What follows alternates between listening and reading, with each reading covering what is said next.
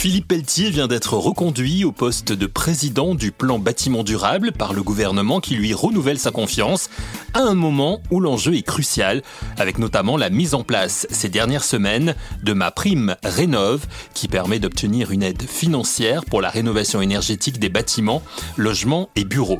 ImmoWeek, le podcast. Philippe Pelletier a quitté la présidence de Séquence Solidarité, filiale d'Action Logement, fin septembre. Séquence Solidarité dont la spécificité est d'aider les personnes dont les besoins de logement et de services liés ne trouvent pas de réponse satisfaisante par l'entrée dans un logement d'habitat familial classique. Mais Philippe Pelletier reste lié à Séquence Solidarité en tant que président de l'association Adlis qu'il nous présente. Si j'ai quitté la présidence de Séquence Solidarité, c'est uniquement pour une question d'ordre statutaire. Le groupe Action Logement a, dans l'ensemble des ESH qu'il contrôle, fixé la règle que on ne peut plus exercer une fonction de mandataire social passé l'âge de 70 ans, et j'ai donc été concerné. Ce qui fait que j'ai dû céder la présidence de cette société tout à fait passionnante. Adlis, c'est une association qui est dans l'orbite du groupe Séquence et qui a pour mission de favoriser de l'intermédiation locative sur des petites surfaces que l'on met en location à destination aujourd'hui principalement des étudiants. Nous allons très probablement décider d'ouvrir le champ de nos interventions et de favoriser ce rôle d'intermédiaire locatif qui est un rôle tout à fait essentiel pour mettre en relation des candidats locataires et un bailleur chaque fois que le candidat locataire n'a pas, par lui seul, la capacité de devenir tout de suite plein locataire.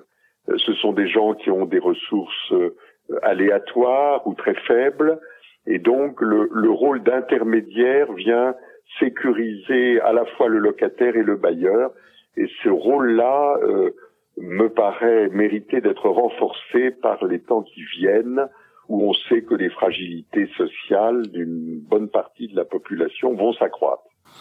Oui, en effet, parce que nous sommes, et vous avez raison de le dire, au mois de novembre d'une année extrêmement compliquée. Quel bilan, justement, vous tirez avec vos différentes activités, Philippe Pelletier, de cette année qui est marquée par cette crise sanitaire sans précédent ? Le premier point, c'est sûrement celui que je viens d'évoquer, c'est-à-dire l'accroissement de très nombreuses fragilités.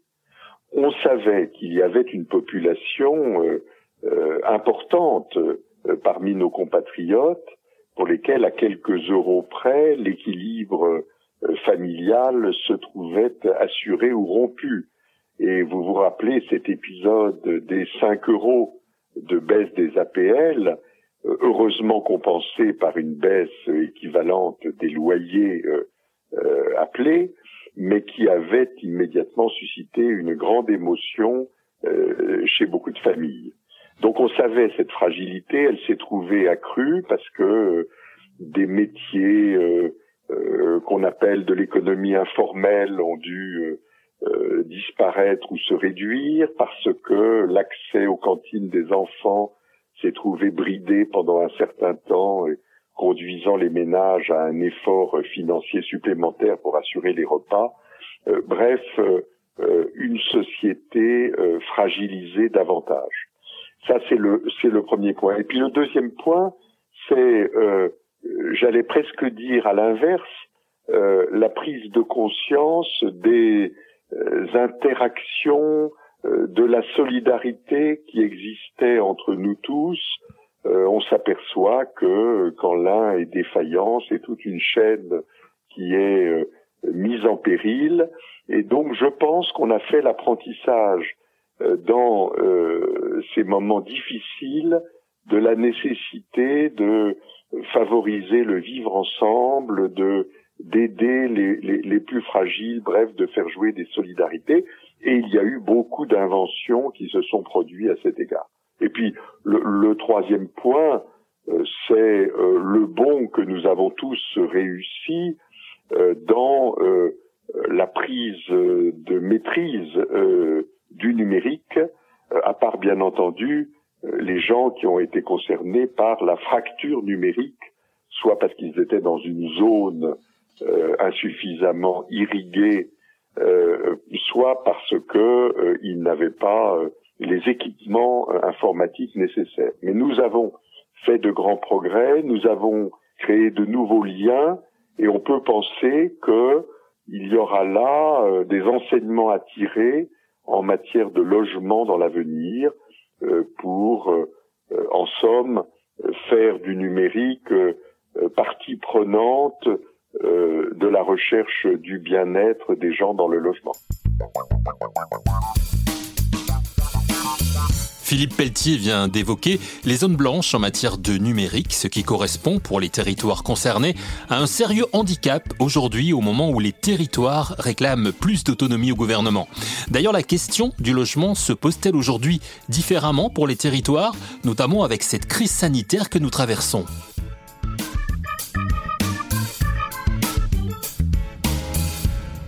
C'est un sujet tout à fait compliqué parce que au cas présent, nous avons le choc de plusieurs tendances qui sont, d'une part, les effets du confinement et donc une tendance à un certain repli vers soi, le souci de protéger la santé du plus grand nombre et le bien-être, et qui nous a permis d'opérer le constat que beaucoup de gens n'étaient pas bien logés, et puis le fait que les municipalités viennent d'être renouvelées, conduisant de nouvelles équipes à se mettre au travail et à faire leur apprentissage du logement. Si on ajoute à cela la perspective annoncée pour le printemps prochain d'un projet de loi qui va favoriser la décentralisation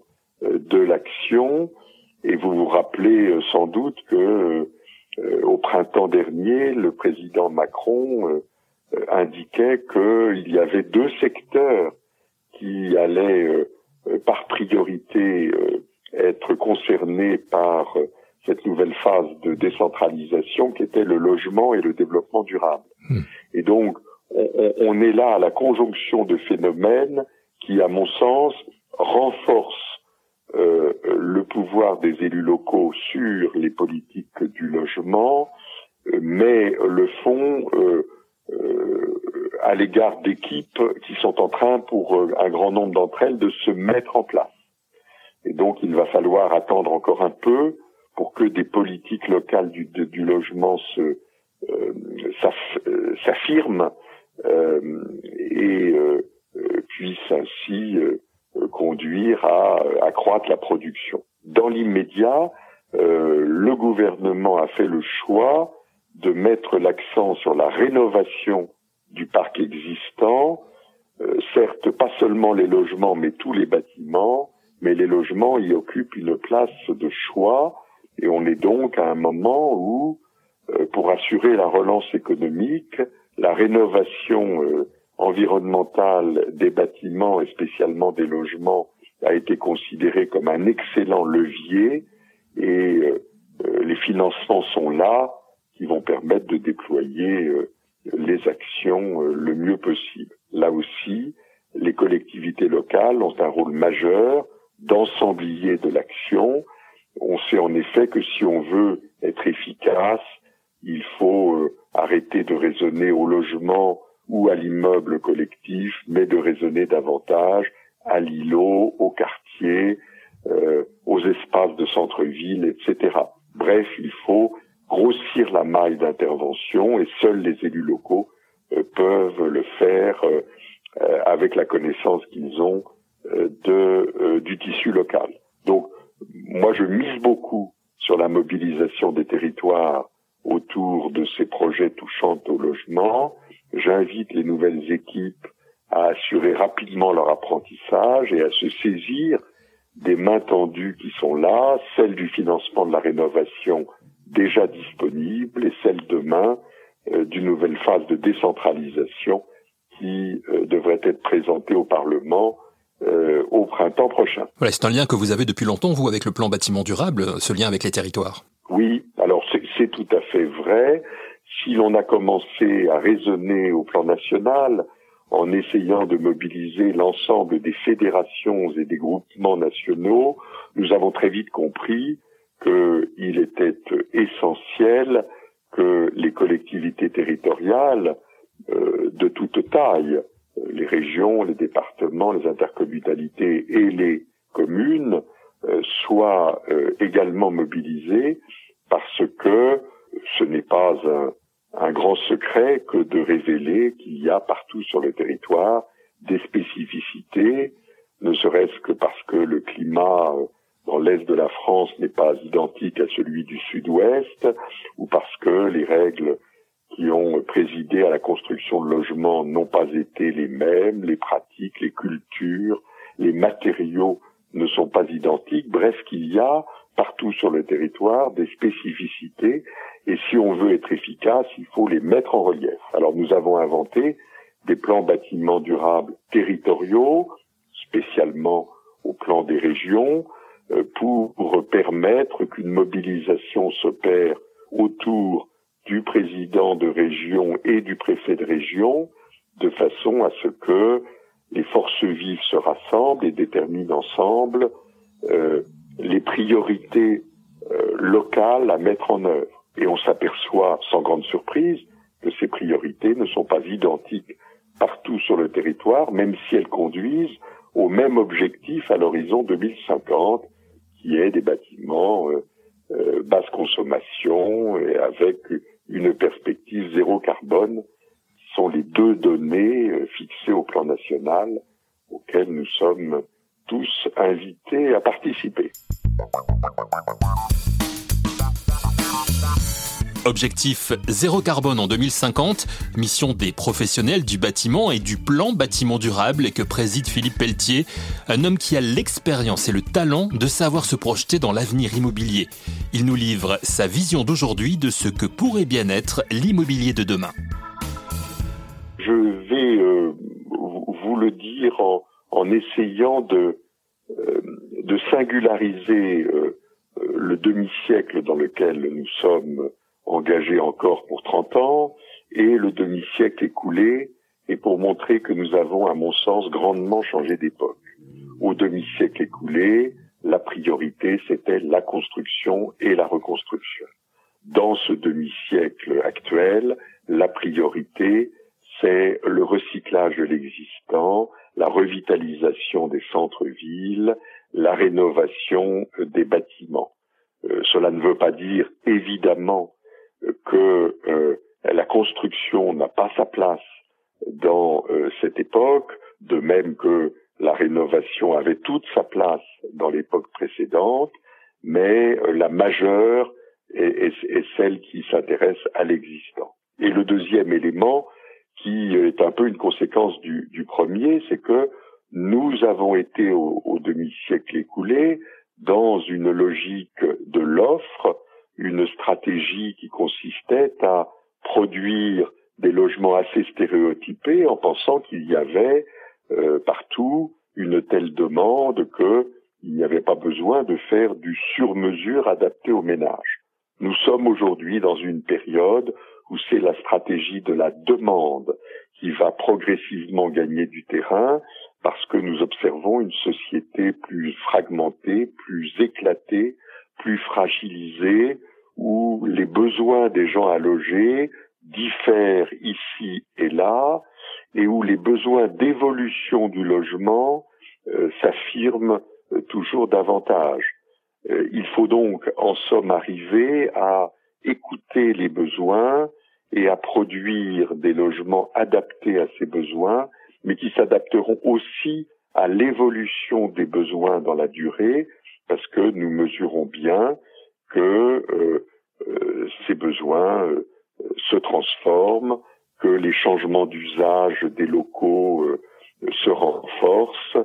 Bref, il me semble que des données de la production assez industrielle du demi-siècle écoulé ne sont plus celles qui doivent guider la période actuelle. Et si on veut tenter une comparaison qui est celle de la couture au prêt-à-porter qui a été largement diffusé au demi-siècle écoulé, succède progressivement du sur-mesure, mieux adapté aux besoins de nos populations. Alors, c'est pas facile de faire cela, mais c'est probablement comme cela qu'on sera efficace et qu'on fera que la santé et le bien-être seront assurés pour le plus grand nombre dans leur logement et dans leurs locaux d'activité. Il y a un mot que j'aime infiniment, qui est la traduction du care des Anglais, qui est le prenez soin. Je pense qu'on peut lire toute la politique du logement à travers ce mot prenez soin. Prenez soin des plus fragiles, prenez soin des bâtiments, prenez soin des territoires, etc. Prenez soin des entreprises. Et cette approche que je qualifierais de bienveillante de l'ensemble des acteurs ou des objets qui font le logement me paraît devoir être privilégiée chaque fois qu'on le peut. Nous retenons donc que pour atteindre l'objectif zéro carbone en 2050, il convient aujourd'hui de donner la priorité à la rénovation des bâtiments et d'en prendre soin. C'est la mission du plan bâtiment durable que préside Philippe Pelletier, une mission nationale en lien avec l'ensemble des territoires. Merci d'avoir écouté cette émission. Rendez-vous très vite pour un nouveau numéro de ImmoWeek, le podcast.